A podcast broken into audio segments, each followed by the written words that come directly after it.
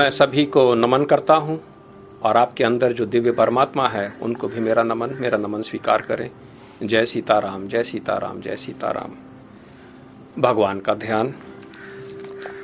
ॐ शान्ताकारम् भुजगशयनम् पद्मनाभम् सुरेशम् विश्वाधारम् गगनसृदस्यम् मेघवर्णशुभाङ्गम्। लक्ष्मीकान्तम् कमलनयनम् योगभिद्यार्नगम्यम् वंदे विष्णु भवभयहरम् सर्वलोकैकनाथम्।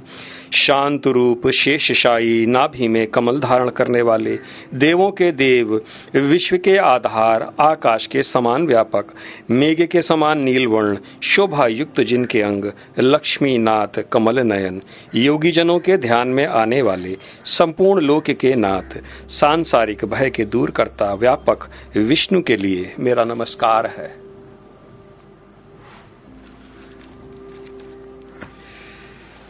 आज हम अंतिम अध्याय श्रीमद् भागवत गीता, जो कि गीतोपनिषद है, इसके अंदर गीता भी है और ये उपनिषद भी है, इसलिए इसको गीतोपनिषद बोला जाता है।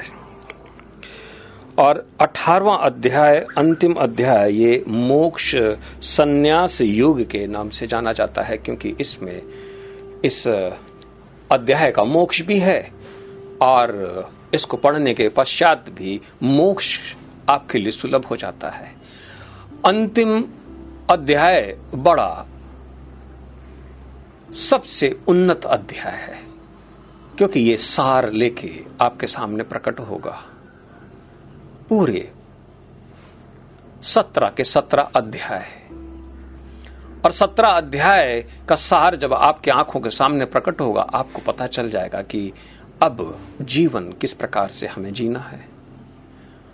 और भगवान का जो मत है, वो आपको अब बहुत ही क्लैरिटी से आपको समझ में आ जाएगा।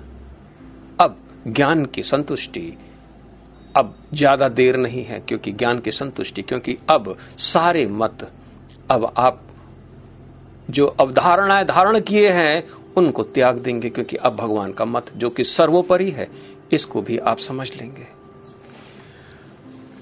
अर्जुन का अब मन, बुद्धि, चित्त और अहंकार पूर्णता भगवान को समर्पित है। लेकिन फिर भी एक मन, बुद्धि इत्यादि में अभी एक कलेश बाकी है। एक ऐसा कलेश जिसके लिए ये सारा संसार हमेशा उत्तर ढूंढता रहता है, लेकिन भगवान का मत तो इसमें सर्वोपरि है। क्योंकि जितना भी धर्म है, जो कुछ भी धर्म है, हमको त्याग के लिए सिखाते हैं। आखिर त्याग क्या है? क्योंकि कर्मों का फल भी हम किस प्रकार से त्याग करें? इंद्रियों के विषय, ये भी इनको किस प्रकार से त्याग करें? मोह को भी हम कैसे छोड़ दें? और अहंकार, जो अविद्या है, इसका भी हम किस प्रकार से त्याग करें? आखिर ये शब्द त्याग, क्योंकि sacrifice is the art of living sacrifice का मतलब ही त्याग, आखिर त्याग है क्या? एक ऐसा प्रश्न जो कि अब धर्म की ज्योति पथ में अगर अग्रसर होना है तो इस बात को भली प्रकार से समझ ले। और जो यूँ ही चल पड़ता है बिना लक्ष्य के, बिना ज्ञान के तो उसका लक्ष्य का भेदन कभी नहीं हो सकता है। क्योंकि आप किससे प्रेरणा लेकर आगे बढ़े। क्या ऐसा कारण था जिसके कारण आपने अपने इस घर को छोड़ के इत्यादि इत्यादि इत्यादि करते करते आप इस राह पर ऐसे आ गए? और इसी प्रकार से हम लोग जी रहे क्योंकि हम लोग के पास ज्ञान नहीं है। तो आखिर उस, इस राह पे, यानी कि ज्योति के पथ पे आरूढ़ होने के लिए आखिर हमें छोड़ना ही तो क्या है? पहली तो पहली चीज़ हमको तो मालूम है कि छाया को पत को छोड़ना है। और छाया पत को छोड़ने का अर्थ है बिल्कुल ऐसा ही लगता है जैसे अब तो मौत आ गई। क्योंकि कोई चीज़ को आप पकड़े हुए हैं, एक स्मरण को भी अगर आप पकड़े हैं तो भी उसको आप छोड़ते नहीं है। आप सोचते हैं कि नहीं, ये मेरी बचपन की यादें हैं। इनको घर के किनारे रख दिया जाए ताकि मैं कभी इसको देख लूँ। हम इसी प्रकार से अपनी अविद्या को भी पकड़े रहते हैं। इसी प्रकार से हम अपने शत्रुओं को भी पकड़े रहते हैं कि ये शत्रु, अब ये शत्रु, ये जीवन का हमारा लक्ष्य था, इससे जीवन भर हो गया, लड़ते लड़ते अब ये शत्रु नहीं रहेगा तो फिर मेरा अब जीवन का जीने का भी अर्थ क्या रह गया? बड़ा अद्भुत है तय करना, बड़ा अद्भुत है जीवन को भी जीना। और यूँ ही हम अपना समय को नष्ट कर देते हैं, जो बड़ा अमूल्यवान समय है। आखिर उपसंहार, यानी कि मोक्ष। और सन्यास। आखिर सन्यास है क्या? जो अवधारणाएँ हैं मोक्ष की और जो अवधारणाएँ हैं सन्यास की, इसको भी हम समझ लें, भली प्रकार से। जब हम भगवान से प्रार्थना करते हैं कि भगवान मुझे काम, अर्थ, धर्म और मोक्ष प्रदान करो तो मोक्ष का अर्थ हम लोग बिल्कुल नहीं जानते। आखिर ये मोक्ष क्या डर जाते हैं कि भगवान तीन बोलते हैं, मोक्ष कहने में बड़ा मुश्किल होता है। मैं तो ज़बरदस्ती सबसे कहलवाता हूँ कि हाँ मेरे को लिख कर दो, काम, अर्थ, धर्म, मोक्ष, भगवान मुझे प्रदान करो। क्योंकि मोक्ष अब मोक्ष का अर्थ बिल्कुल वैसे ही है जैसे आप त्याग देते हैं, यानी कि मोह का क्षय। और मोह के कारण ही आप जिसको पकड़े हुए थे, बस वही तो अपने भीतर से उसको त्यागना, बाहर से त्यागने का कोई अर्थ ही नहीं है। तो सन्यास के पश्चात ही मोक्ष या मोक्ष और सन्यास दोनों एक समान, एक ही चीज़ ऐसा लगता है, क्योंकि मोह का क्षय, मुक्ति तो अलग चीज़ है। मोक्ष सन्यास योग। अर्जुन का इतना सुनने के पश्चात भगवान श्री कृष्ण की इतनी मधुर मधुर वाणी में इतना प्रबल ज्ञान को सुनने के पश्चात फिर भी एक शंका बनी रही और उन्होंने भगवान श्री कृष्ण से पूछा।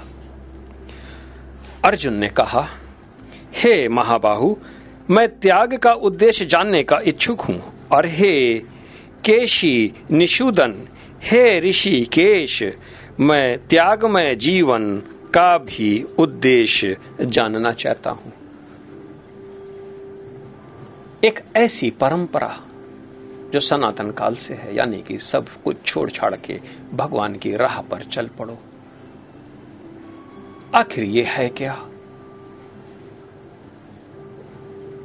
क्योंकि अर्जुन अपने रथ के एक हिस्से में बैठे बैठे ही वहीं पर सारा ज्ञान उनको प्राप्त हो गया, बगैर किसी त्याग के। और जो सारा सब कुछ छोड़कर दूर एकांत में जाके बड़ी भारी तपस्या करता है, उसको भी ये दिव्य स्वरूप भगवान का सुलभ नहीं होता है और ये परम ज्ञान भी आसान नहीं है। अर्जुन को तो यूँ ही सब कुछ सुलभ हो गया, लेकिन फिर भी अर्जुन के अंदर ये एक उत्कुंठा बनी रही। कि आखिर ये जो लोग अपने संसार इत्यादि से सब निवृत्त हो जाते हैं, आखिर इसको किस प्रकार से देखें, किस प्रकार से समझें? जैसा है, वैसा है नहीं। क्योंकि हम जिस धारणा से, जिस श्रद्धा से, जिस भक्ति से हम चीज़ों को अपने से दूर करते हैं, क्या वो सत्य है? अर्जुन का ऐसा प्रश्न। और आज भी हम लोग को डर सा लगता है। हम प्रबुद्धता और मोक्ष, मुक्ति की बात अगर कोई छोटा बच्चा भी करता है, कहते अरे, ये तुम्हारी उम्र का नहीं है ये।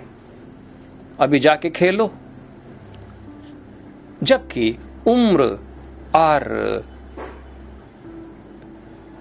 अवस्था, इससे कोई लेना देना नहीं। अर्जुन को सारा ज्ञान युद्ध के क्षेत्र में प्राप्त हुआ, आप अंदाज नहीं लगा सकते। एक ऐसे समय पर जब अब आज सोचते हैं कि अरे, सामने शत्रु है और इधर एक तरफ़ मित्र है और बीच में। इसके लिए कोई काल नहीं, ज्ञान के लिए। और मोक्ष के लिए भी कोई काल नहीं। क्योंकि ये तो काल के ही अनुरूप है, क्योंकि जब काल, यानी कि काल पुरुष जब आपके ऊपर प्रसन्न हो जाता है तो फिर वो आप डूबते हुए उस वक्त आपको ये ज्ञान दे देगा। पता चला नदी में डूब रहे और आप का पैर उस नदी के नीचे छुआ नहीं कि आपको ज्ञान भगवान ने दे दिया और आपने फिर उसके बाद ऊपर आप तैरते हुए मस्त होकर आ गए। जैसे आदि शंकराचार्य के साथ हुआ था। और वो तो बहुत ही छोटे थे। इसके लिए कोई काल नहीं, क्योंकि एक काल के द्वारा ही दिया गया सबसे परम गिफ्ट है हमारे लिए। लेकिन उसको हम किस प्रकार से प्राप्त कर सकते हैं? क्योंकि आखिर त्याग भरा जीवन किसे कहते हैं? क्योंकि बहुत से बहुत से लोग हैं जो कहते हैं, मैंने ये सब त्याग कर दिया, मैं तपस्वी हूँ। अब तुम मुझे पूजो। कौन है त्यागी? आखिर त्याग की परंपरा क्या है? और इसको भगवान का मत से हम लोग इसको समझ लें तो बहुत अच्छा है, क्योंकि अर्जुन का इसी प्रकार से ऐसा प्रश्न था। आखिर त्याग का क्या उद्देश्य है? तो भगवान का उत्तर। दूसरे श्लोक में भगवान ने उत्तर देना शुरू किया। एक छोटा सा प्रश्न था, लेकिन यह बड़ा मर्म वाला प्रश्न था। और इसी पे धर्म टिका हुआ है, और जरा सी अवधारणा हुई नहीं कि आप चूक गए। और भगवान का उत्तर को बड़े ध्यान से सुने, क्योंकि ये तो उपसंहार है, अंतिम। भगवान ने कहा, भौतिक इच्छा पर आधारित कर्मों के परित्याग को विद्वान लोग सन्यास कहते हैं। और समस्त कर्मों के फल त्याग को बुद्धिमान लोग त्याग कहते हैं। अब यहाँ पर दो चीज़ें हैं। त्याग और सन्यास, इन दोनों को थोड़ा सा आप भली प्रकार से समझ लें। ये दोनों को एक न करके देखें। हालाँकि पुस्तक में दोनों को एक ही प्रकार से किया गया, मैंने यहाँ पर थोड़ा सा बदल दिया। त्याग और सन्यास, इनके जो बुद्धिमानों के जो मत है, उनको पहले समझ लें और फिर उसके बाद भगवान अपना मत बताएँगे। लेकिन जो प्रिवेलेंट है, यानी कि जो धारणाएँ, जो प्रिलिवेंट है, इस संसार में पहले से सनातन काल से चली आ रही और जो लोग समझते हैं। इससे पहले भी मैंने आपको बताया था सोलह प्रकार के संस्कार है और संस्कार ही कर्म के बीज हैं। और अंतिम संस्कार सन्यास है। जो कि दीक्षा के बाद सन्यास के चार चरण। और सन्यास इसके अंदर आप धीमे धीमे आप भगवान को उपलब्ध होते हैं।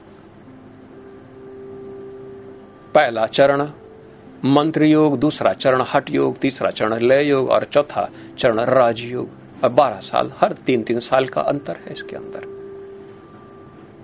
ये एक संस्कार है। यानी कि इस संस्कार को करना जिस प्रकार से यज्ञ उपवीत, जिस प्रकार से विवाह, जिस प्रकार से दीक्षा, जिस प्रकार से गर्भाधान, इसी प्रकार से सन्यास। लेकिन सन्यास का अर्थ ध्यान से समझ लें, क्योंकि बुद्धिमान पुरुष सन्यास को कुछ और कहते और त्याग कुछ और। दोनों को भली प्रकार से समझ लें। एक संस्कार के रूप में है, कर्म का अंतिम बीज है, क्योंकि इसको आप इस संस्कार को आप धारण करने पर फिर आप अब कोई बीज न बचा। सारे बीज कर्म के अंकुरित तो हो गए। अब फिर इसके बाद आप पास कोई भी कर्म शेष नहीं रह गया। ये तो सन्यास है, लेकिन भगवान, जो बुद्धिमान लोग हैं, उनकी धारणा को भगवान बता रहे कि भौतिक इच्छा पर आधारित कर्मों के परित्याग, यानी कि कर्म के परित्याग, लेकिन भौतिक इच्छा। अब भौतिक इच्छा है क्या? आपको एक बड़ा सा बंगला चाहिए। बंगला का, बंगला, आप ये भौतिक इच्छा होगी। और बंगला के लिए आपको बहुत सा धन चाहिए और उसके लिए जितने भी कर्म है, उस बंगले को एक्वायर करने के लिए, यानी कि उसको आप पूरी तरीके से, आपने कहा, मुझे घर नहीं चाहिए। बस। मैं ऐसे ही खुश हूँ। ये सन्यास हो गया। आपको एक मोटरसाइकिल चाहिए और मोटरसाइकिल आपको अगर चाहिए तो फिर बहुत से पैसे भी चाहिए और उसको रोज चलाने के लिए भी बहुत से पैसे चाहिए, उसको रखने के लिए भी आपको जगह चाहिए और बहुत बहुत कुछ बहुत कुछ। और आपने बस केवल कह दिया कि भौतिक इच्छा का ही मैंने आधारित कर्म के मैंने परित्याग कर दिया, यानी कि हमको मोटरसाइकिल नहीं चाहिए। आपका जीवन एकदम से आनंदित हो जाता है, क्योंकि उसके साथ बहुत कलेश जुड़े रहते हैं। इसलिए इसको समझ लेना अति आवश्यक है। एक ऐसा संस्कार कि आप बहुत कुछ कर लिया, अब सारी इच्छाओं को, यानी भौतिक इच्छाओं को, अब ये भी चाहिए, वो भी चाहिए, यानी समस्त प्रकार के लोभ और उस लोभ को पूर्ति करने के जो कर्म है, उसी का त्याग। केवल उसी चीज़ का त्याग।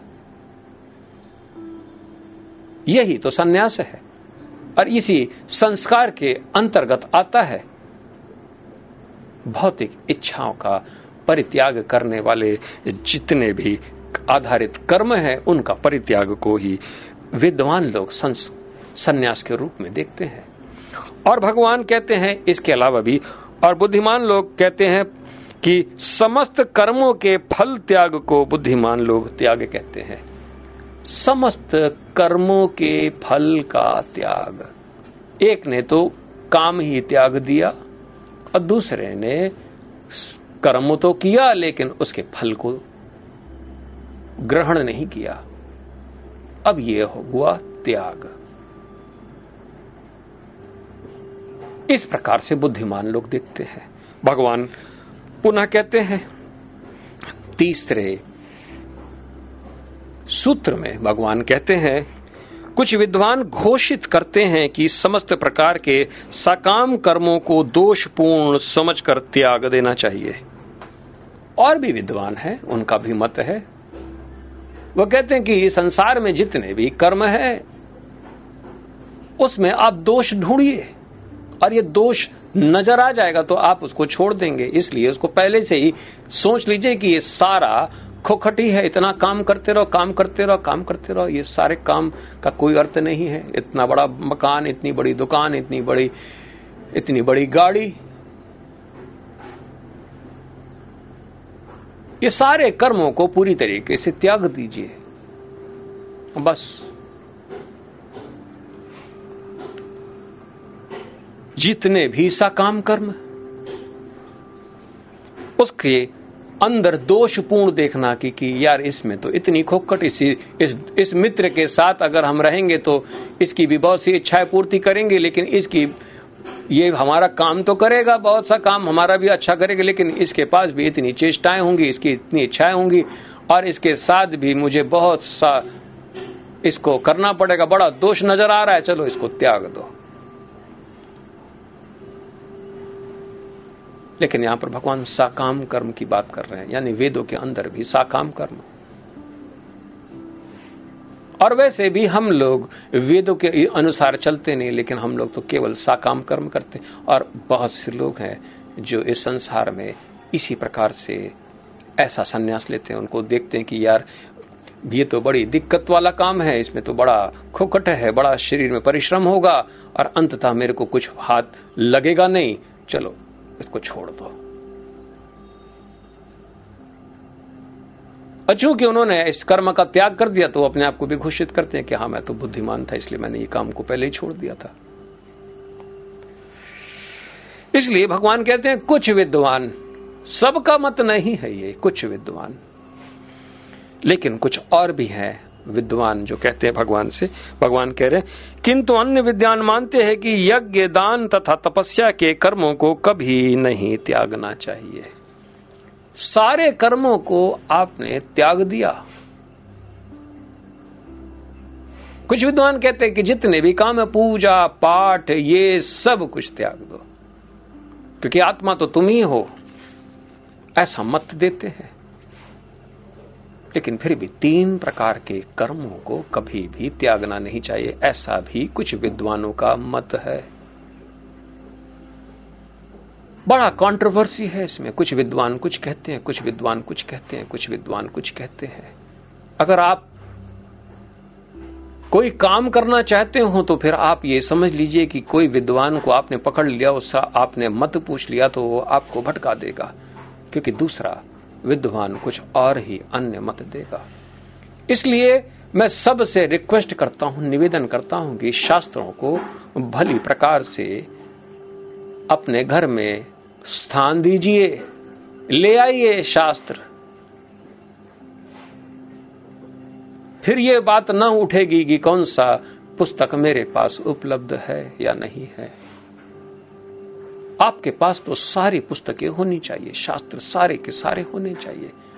और वही आपके जीवन का सबसे अच्छा रेफरेंस होगा। किसी और इंसान से पूछने से अच्छा बेहतर पुस्तक को निकाला, देख लिया, समझ लिया, आगे बढ़ गए। अब चूँकि जितने भी शास्त्र हैं, उसमें बुद्ध जीवियों का ही अलग अलग दृष्टिकोण के साथ उनका मत है वहाँ पर।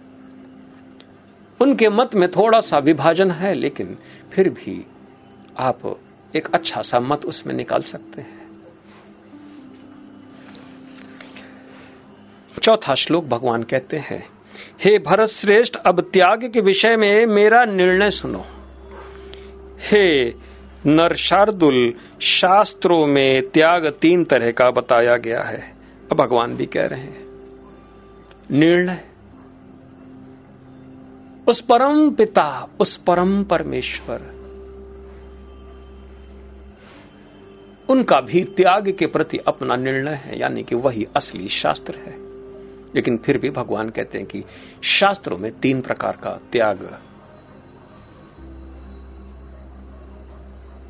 अपना मत देने से पहले यहाँ पर भगवान भी शास्त्र उच्च उचित बात यहाँ पर बताने के लिए भगवान, क्योंकि शास्त्र उन्हीं के द्वारा, उन्हीं की श्रुति के वही तो उसी में निहित है। यानी कि शास्त्र का प्रमाण लेते हुए भगवान भी यहाँ पर अपना निर्णय दे रहे हैं, क्योंकि निर्णय वही है, यानी शास्त्र ही निर्णय का असली केंद्र है। भगवान का निर्णय की आखिर क्या है? पाँचवें सूत्र में भगवान कहते हैं, यज्ञ, दान तथा तपस्या के कर्मों का कभी परित्याग नहीं करना चाहिए। उन्हें अवश्य संपन्न करना चाहिए।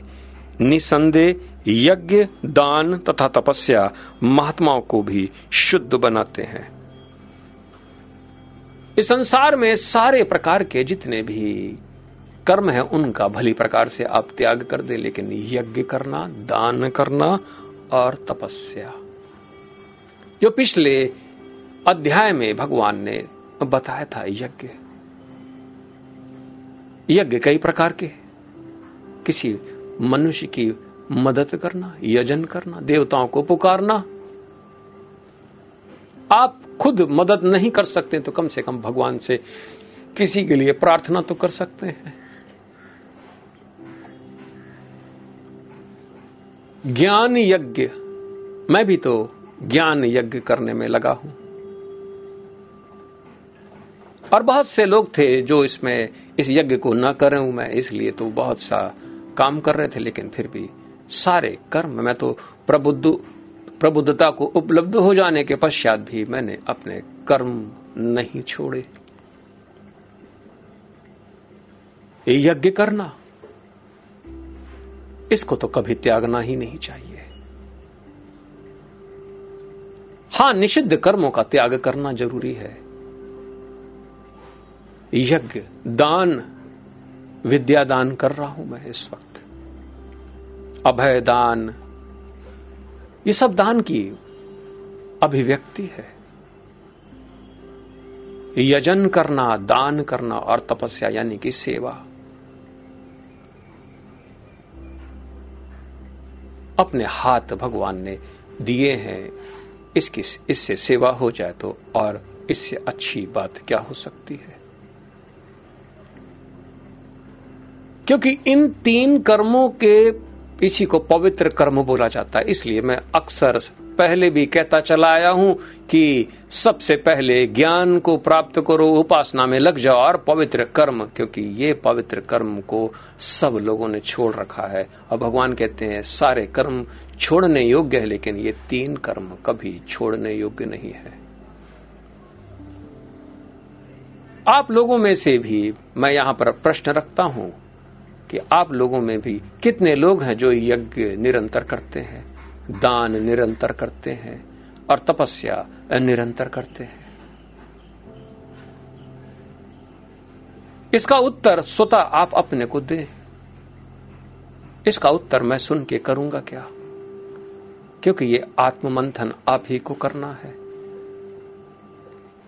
ये तीन कर्म छाया पथ में अक्सर हम लोग इन्हीं का त्याग करते हैं, ये सबसे उल्टी बात है। ये तीन कर्म का कभी त्याग नहीं करना चाहिए, लेकिन हम लोग मूर्तावश इन तीन कर्मों का ही भली प्रकार से त्याग देते हैं। और फिर कहते हैं कि ये मेरे इंटरेस्ट का सब्जेक्ट नहीं है।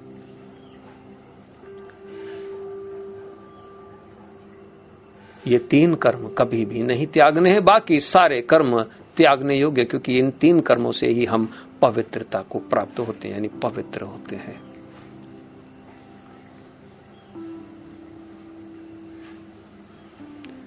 यज्ञ करना, दान करना, और तीसरा तपस्या। तपस्या भी तीन प्रकार के, शारीरिक, वाचनिक और मानसिक तपस्या। दान भी तीन प्रकार के, वेल्थ देना, यानी कि धन देना, ज्ञान देना और अभय देना। और यज्ञ भी कई प्रकार के, यज्ञ भी तीन प्रकार के, कुछ कहते हैं चार प्रकार के, लेकिन हाँ, है चार प्रकार के। एक ज्ञान यज्ञ है और इसके अलावा आध्यात्मिक यज्ञ, आदि भौतिक यज्ञ, और तीसरा अधिदैविक यज्ञ अधिदैविक यज्ञ के अंतर्गत हम लोग हवन इत्यादि करते, भगवान को पूजन करते हैं। आदि भौतिक में हम लोग तर्पण इत्यादि और पुत्र प्राप्ति करने के लिए जो पत्नी से मिलन होता है, ये भी यज्ञ ही है।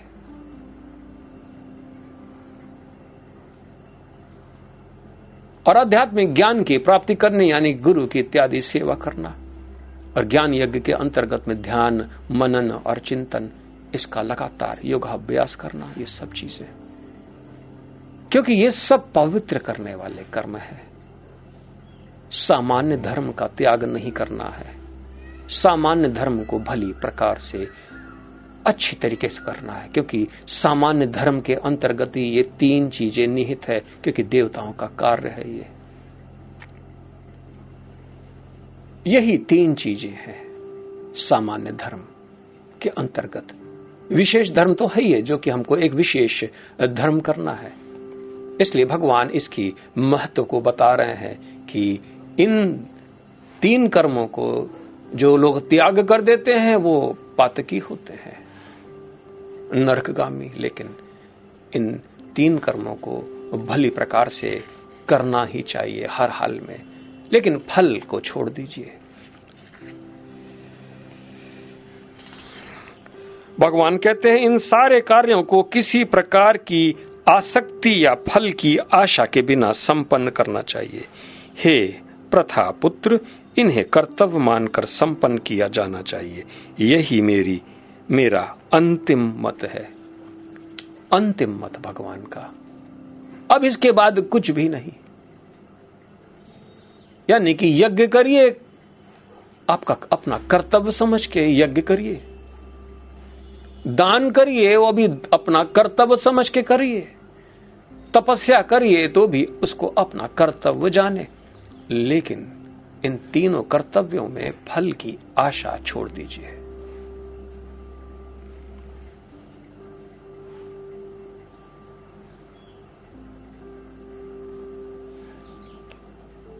फल की आशा या आसक्ति कि मैंने आज इतनी तपस्या कर ली भगवान अब मुझे इसके लिए फल दो। नहीं, आप तो प्रार्थना करें। उनको देना होगा तो देंगे, नहीं देना को तो नहीं देंगे। लेकिन प्रार्थना तो आपका करने का कर्तव्य भगवान ने निर्धारित किया है। प्रार्थना तो करना ही है। उनसे छीनना नहीं, उनसे जिद नहीं करना है कि नहीं, अगर तुम नहीं करोगे तो फिर मैं मैं छीन लूँगा तुमसे। असुर लोग तो यही तो करते हैं, इसलिए वो अपने देवासुर संग्राम हमेशा होता ही रहता है, देवताओं और असुरों का संग्राम। वो कहते हैं कि नहीं, मैंने इतना काम किया, इसका फल मुझे नहीं मिला तो अब तो मैं छीन लूँगा। मैं रोज मंदिर तुम्हारे आता था, लेकिन तुमने मुझे भिखारी का भिखारी रखा। आज मंदिर का खजाना है, इसको मैं लूट लूँगा। बस। यही मिस्टेक यही गलती।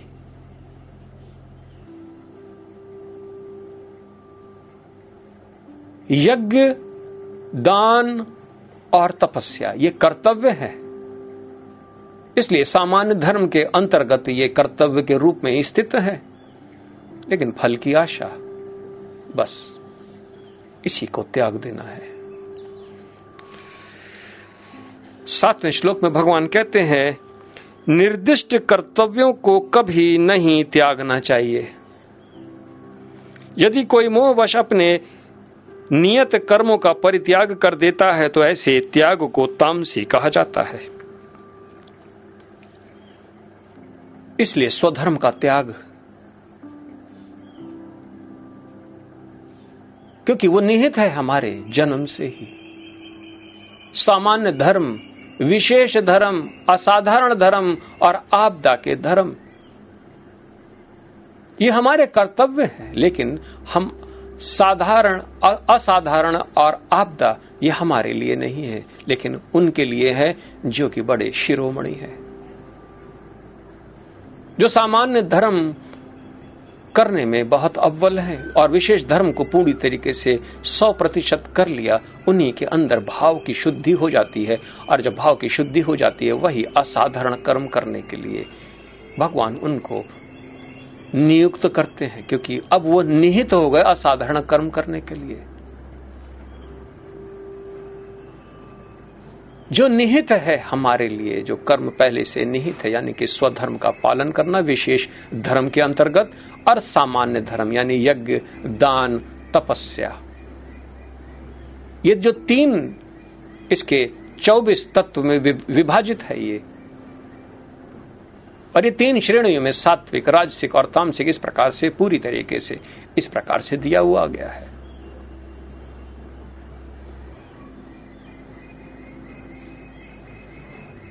तो आप भली प्रकार से समझ लें कि हमारे जो कर्तव्य है, उनको हम त्याग नहीं करना चाहिए। और हमने अगर किसी कारण मोहवश इत्यादि मैंने त्याग, हमने त्याग कर दिया तो वो तामसी त्याग कहलाता है। और अर्जुन यही करने जा रहे थे और उन्होंने ऐसा निर्णय निश्चय कर लिया था, इसलिए तामस।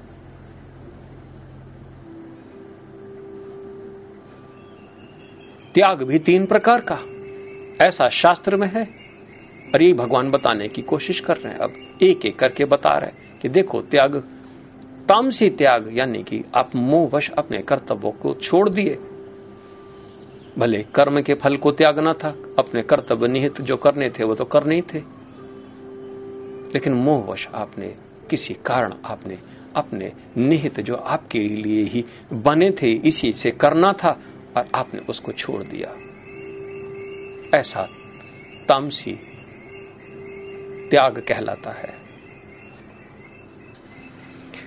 भगवान पुनः कहते हैं, जो व्यक्ति निहित कर्मों को कष्टप्रद समझकर या शारीरिक क्लेश के भय से त्याग देता है, उसके लिए कहा जाता है कि उसने वह त्याग रजोगुण में किया है। ऐसा करने से कभी त्याग का उच्च फल प्राप्त नहीं होता है। अगर आप कोई काम कर रहे हो, उसमें ज़्यादा कलेश नज़र आया, आपने कहा, यार, इसमें तो बहुत ज़्यादा कलेश है, बड़ा कष्ट हो रहा है। इसको तो त्याग देना ही बेहतर है, और आपने उसको त्याग दिया तो ये रजोगुण की श्रेणी में आता है। आपको तभी पता चलता है कि ये कष्टप्रद है जब आप उस काम में निरत हैं। चार दिन आपने किया, उसके बाद आपको लगा, ये तो बड़ा खोखट है, अपने जीवन को हम कैसे जिएँगे? इसमें बड़ा संघर्ष है रोज लोगों से लड़ना पड़ता है, बोझ उठाना पड़ता है, पता नहीं और क्या क्या नहीं। ये तो ठीक नहीं है। ऐसे तो हमारा जीवन बर्बाद हो जाएगा और आपने उस कर्म को छोड़ दिया। ये रजोगुड़ी है। भगवान पुनः कहते हैं, हे अर्जुन, जब मनुष्य नियत कर्तव्यों को करणीय मान कर करता है और समस्त भौतिक भौतिक संगति तथा फल की आसक्ति को त्याग देता है तो उसका त्याग सात्विक कहलाता है। हमारे जो निहत कर्म है, अगर आप ब्राह्मण हैं, आप ब्राह्मण का कर्म करें, यज्ञ करें, दान करें, यज्ञ करवाएँ, दान लें, ज्ञान दें और ज्ञान लें, छह कर्म।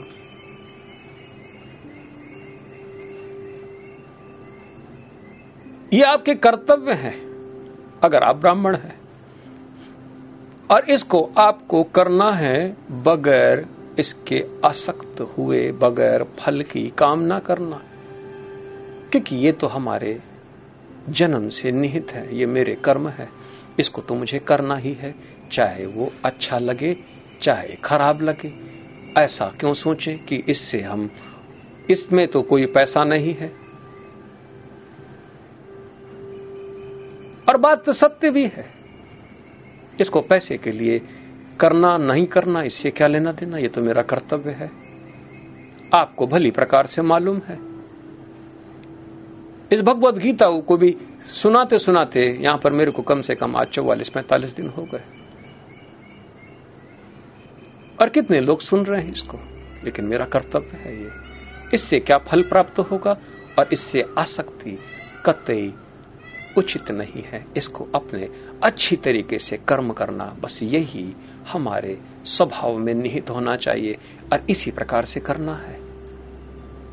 इसी कर्म को, इसी त्याग को ही हम सात्विक के रूप में, क्योंकि कर्म के फल को त्याग देना है, इसी को सात्विक बोला जाता है।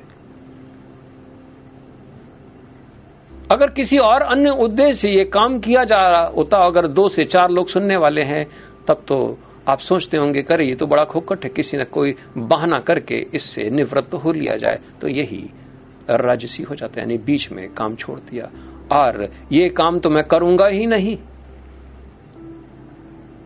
मैं तो दुकान खोलूँगा, ये यज्ञ इत्यादि मैं नहीं करूँगा। ये मेरा काम मैं नहीं कर सकता। मैं न सीखूँगा, न ज्ञान लूँगा, न कुछ करूँगा। और बस तो यही तामसी है। इसी प्रकार से छत्री को भी सोचना है। इसी प्रकार से वैश्य को भी सोचना है। इसी प्रकार से शूद्र उसको भी सोचना है। क्योंकि ये सब के लिए भगवान ने पहले से निहित कर्म, इसका काम श्रेष्ठ है, इसका काम श्रेष्ठ नहीं है। ऐसा बुद्धिमान लोग ऐसा नहीं सोचते। जो मेरा काम है, यही सर्वश्रेष्ठ है और यही मेरे लिए है। इसलिए इसी से अब हमको करना है। क्योंकि भगवान ने इसी के लिए आपको चुना है, इसी के लिए आप आप आप, आपको भेजा गया है इस धरती पे। और ये भी धरती तो टेम्परेरी है। कौन सा आपको यहाँ पर करोड़ों साल तक यही काम करना है? थोड़ा सा इस प्रकार से सोच के देखें।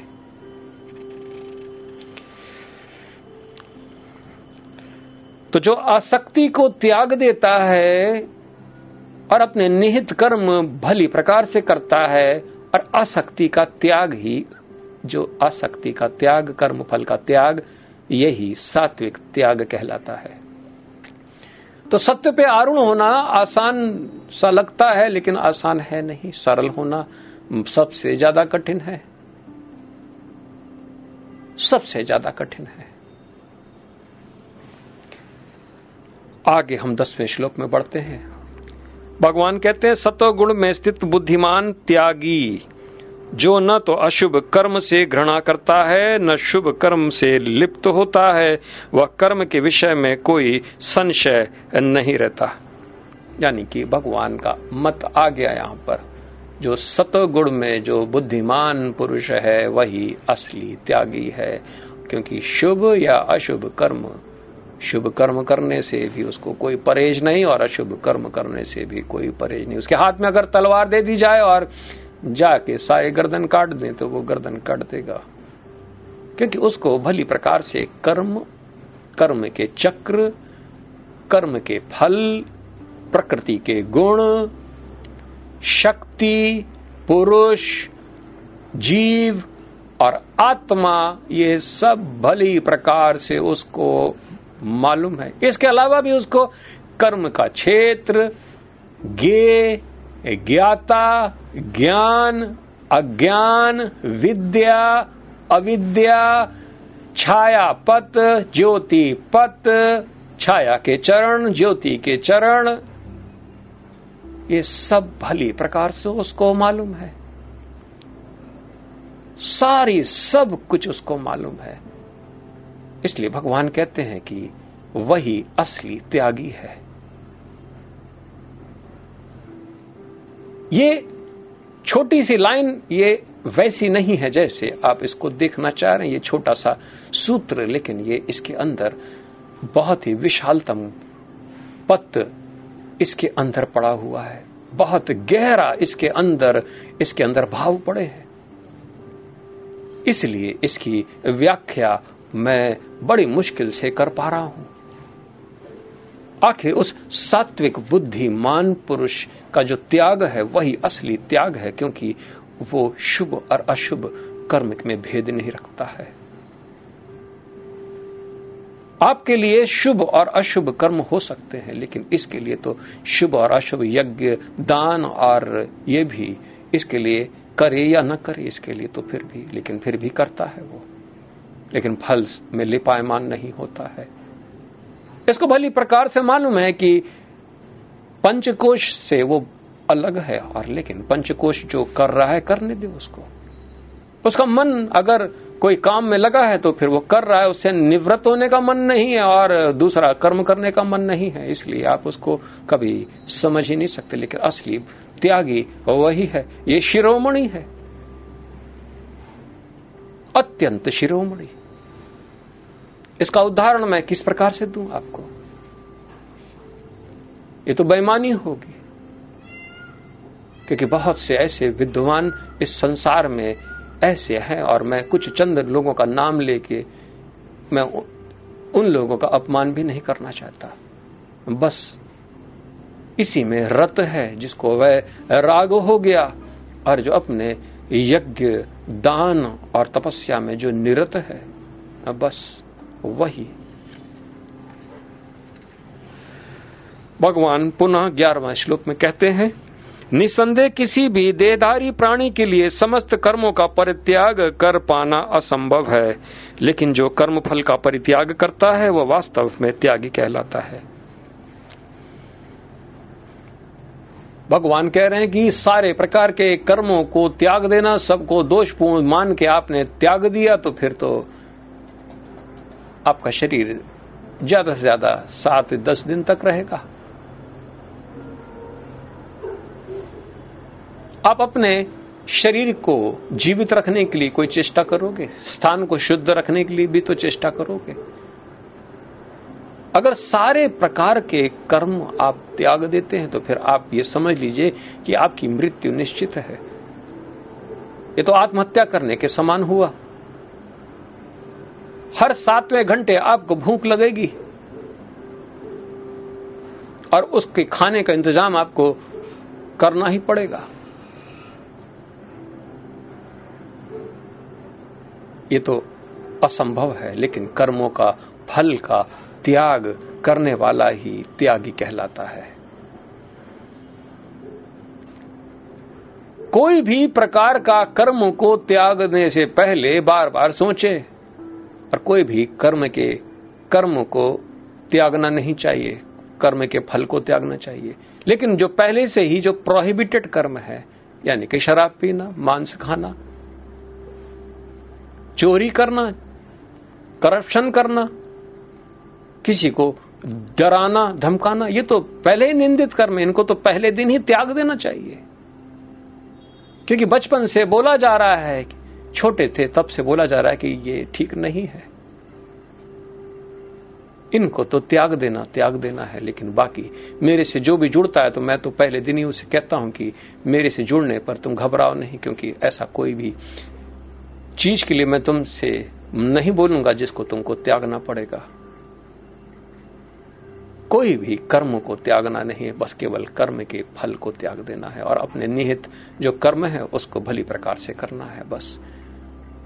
भगवान का यहाँ मत, यहाँ पर भगवान का साक्षात्कार हो गया, मत का। आप लोग भगवान के मत का साक्षात्कार कर लिए। अब किसी दुविधा में पड़ने की कोई आवश्यकता नहीं। त्यागी वही जिसने अपने कर्मों के फल को त्याग दिया बस।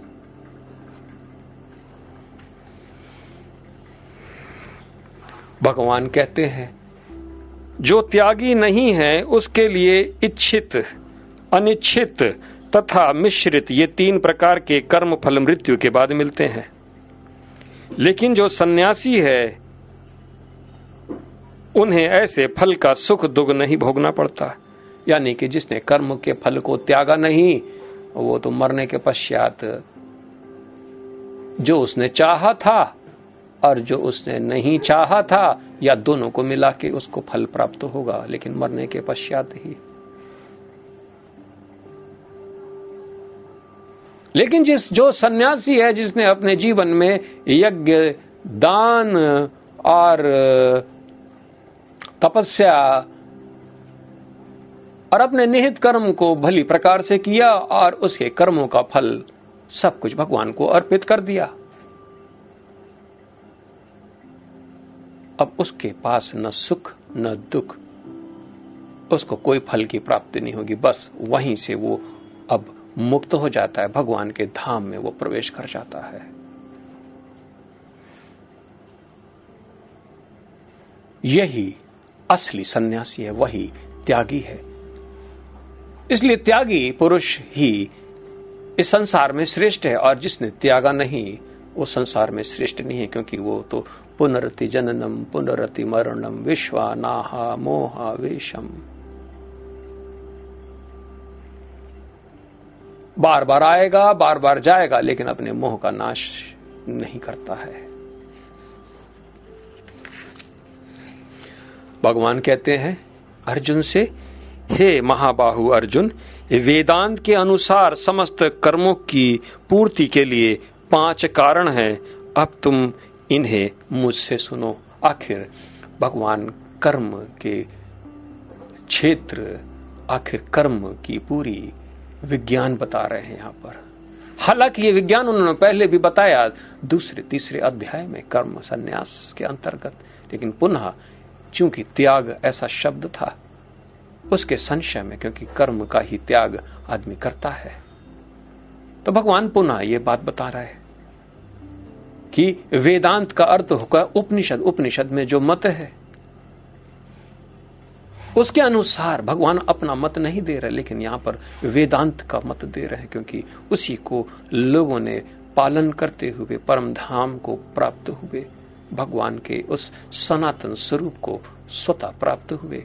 उस परात पर पर ब्रह्म में वो लीन हुए। इसलिए पहले ये कर्म को समझ लें, आखिर ये कर्म और इससे कर्म से मुक्ति किस प्रकार से हो सकती है? तो ये पाँच क्या लक्षण है, पाँच क्या कारण है? ये पंचकोश ही तो है। एक तो शरीर, एक मन, एक इंद्रियाँ और प्रेरणा। हम और देखते हैं कि भगवान क्या बताते हैं। भगवान कहते हैं, कर्म का स्थान, यानी कि शरीर। कर्ता मैंने किया। विभिन्न इंद्रियाँ, ये पाँच इंद्री, पाँच कर्म इंद्री अनेक प्रकार की चेष्टाएँ तथा परमात्मा, यानी कि अंतिम परमात्मा। ये पाँच कर्म के कारण है। यही परमात्मा जो कि जीव के अंतर्गत है, इसलिए कर्ता के रूप में स्थित है। और जब ज्ञान की उपलब्धता हो जाती है तो यही परमात्मा, लेकिन कर्म तो फिर भी होते रहते हैं। अज्ञानता के कारण जैविक कर्म और ज्ञान के कारण हम ईश कर्म, जैव कर्म और ईश कर्म, एक और प्रकार का कर्म है जिसको हम सहज कर्म कहते हैं, जो कि त्यागी के साथ निरत अपने आप ही होता है। यही पाँच चीज़ें हैं, इसके कारण कर्म का सृष्टि बनती है। यही संस्कार, इसका बीज है। और यही सनातन, यानी हर ब्रह्म में ये संस्कार पहले से ही निहित है, कारण शरीर में कारणभूत में। भगवान पुनः कहते हैं, मनुष्य अपने शरीर, मन या वाणी से जो भी उचित या अनुचित कर्म करता है, वह इन पाँचों कारणों के फल स्वरूप होता है। कर्म हम शरीर से तो करते ही हैं, लेकिन हमारे वचन से भी बहुत से कर्म होते हैं। अच्छे खासा घर में कलह हो जाती है, मित्र के बीच में भी कलह हो जाती है। अपनी वाणी एक बार चला दीजिए तो पता चला इस संसार में उपद्रव भी हो सकता है और क्रांति भी हो सकती है। ये वाणी के द्वारा किया गया कर्म, ये तलवार से भी बड़ी तीखी है।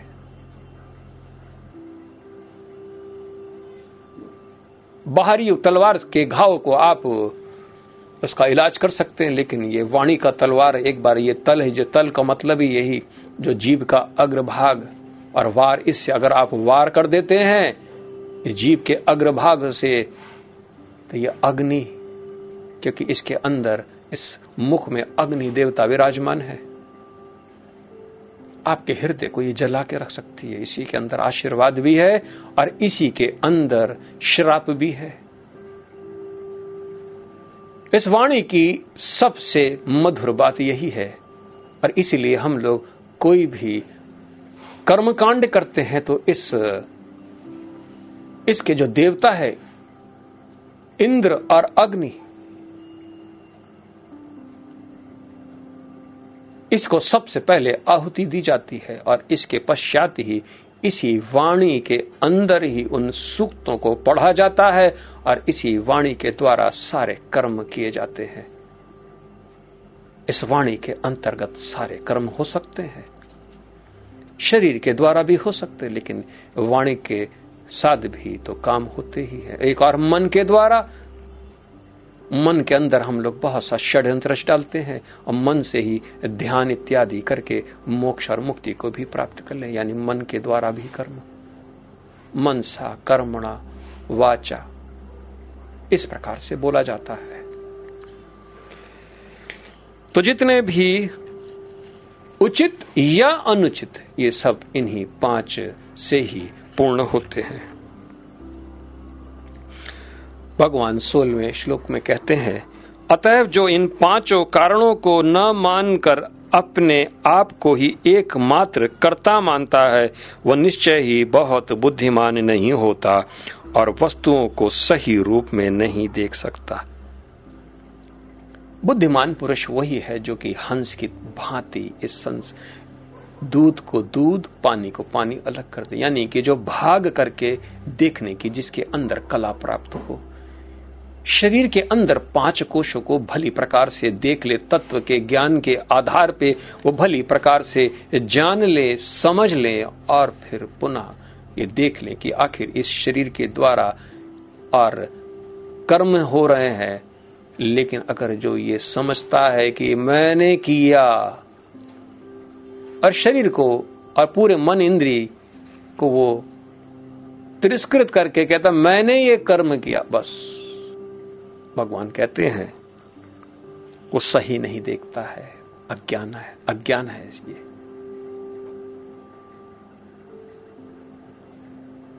जो ज्ञानी होते हैं, वो भली प्रकार से जानते हैं कि कर्म जो होते हैं, वो उसकी प्रकृति है। प्रकृति तो कर्म करती है, और वो उसका दृष्टा मात्र है, इसलिए वो कर्म करने का उसको अभिमान नहीं होता है और न ही वो फल को भोगने का भी अभिमान करता है या उसको ग्रहण करने की भी चेष्टा करता है, क्योंकि वो अपने स्वरूप में आनंदित है भली प्रकार से। इसलिए अपने को जो कर्ता मानता है और बाकी सब चीज़ों को दरकिनार कर देता है, जो दूसरे कारण है उसको दरकिनार कर देता तो भगवान कह रहे वो सही नहीं देखता है। सत्तरवा सूत्र भगवान कहते हैं, जो मिथ्या अहंकार से प्रेरित नहीं है, जिसकी बुद्धि बंधी नहीं है, वह इस संसार में मनुष्यों को मारता हुआ भी नहीं मारता, न ही वह अपने कर्मों से बंधा होता है। बड़ा ऊँचा लाइन है ये। जो फॉल्स प्राइड जिसके पास नहीं है, जो मिथ्या अहंकार से अपने को दूर रखता है, जिसकी बुद्धि बंधन को प्राप्त नहीं है, यानी कि मोहग्रस्त नहीं, यानी अज्ञानता उसके पास नहीं है। पूर्ण ज्ञान को वो उपलब्ध हो गया, ज्ञान से संतुष्ट हो गया, अपने मन, बुद्धि, चित्त, इंद्रिय को भली प्रकार से वो समझता है, और जिसको देह का अभिमान नहीं है, और देह से वो विदेह के रूप में, और अपने को अकर्ता के रूप में, यानी कि अकर्म, यानी कि वो कर्म करते हुए अकर्म करता है। यानी कि वो संसार में सारे लोगों को मार भी दे तो भी वो नहीं मारता है। सारी स्त्रियों के साथ वो अपना संबंध बना ले तो भी वो ब्रह्मचारी है, और वो जितना भी अन्न खा ले तो भी उसने भूखा ही है, क्योंकि उसको भली प्रकार से अपना स्वरूप उसको उसी में स्थित है, यानी कि दृष्टा के रूप में। बड़े विरले हैं ऐसे लोग। अब भगवान यहाँ पर ऐसे लोगों को प्रमाणित कर रहे आप सोचते हैं, इस प्रकार के लोग होते नहीं? नहीं। इस प्रकार के लोग हैं तभी तो यहाँ पर उनकी चर्चा हुई। आप माने या ना माने, लेकिन जो प्रबुद्ध होते हैं, वो ऐसे ही होते हैं। आखिर प्रबुद्धता का अर्थ यही तो है। जो इस सूत्र में भगवान ने बोला है, मैं इसको पुनः पढ़ता हूँ। भगवान कह रहे हैं, जो मिथ्या अहंकार से प्रेरित नहीं है, जो अपने को पुजवाता नहीं, ये ध्यान रख ले, मिथ्या अहंकार से प्रेरित नहीं है। भगवान कह रहे हैं, जिसकी बुद्धि बंधी नहीं है, यानी कि जो बद्ध नहीं है, वह इस संसार में मनुष्यों को मारता हुआ भी नहीं मारता, यानी कि सारा संसार को मार डाले तो भी वो किसी को नहीं मारा। न ही वह अपने कर्मों से बंधा होता है। वो अपने कर्मों से बंधा ही नहीं है वो पहले से ही मुक्त हो गया। बड़ा श्रेष्ठ इसी को हम प्रबुद्ध कहते हैं। प्रबुद्धता के तीन चरण, और यही अनुभव है प्रबुद्धता की। मैं अपनी वाणी इसी के साथ विराम देता हूँ। कल पुनः मैं अठारहवें सूत्र से आगे बढ़ूँगा, तब तक के लिए मुझे आज्ञा दीजिए, मेरा नमन स्वीकार करें। जय सीताराम जय सीताराम जय सीताराम।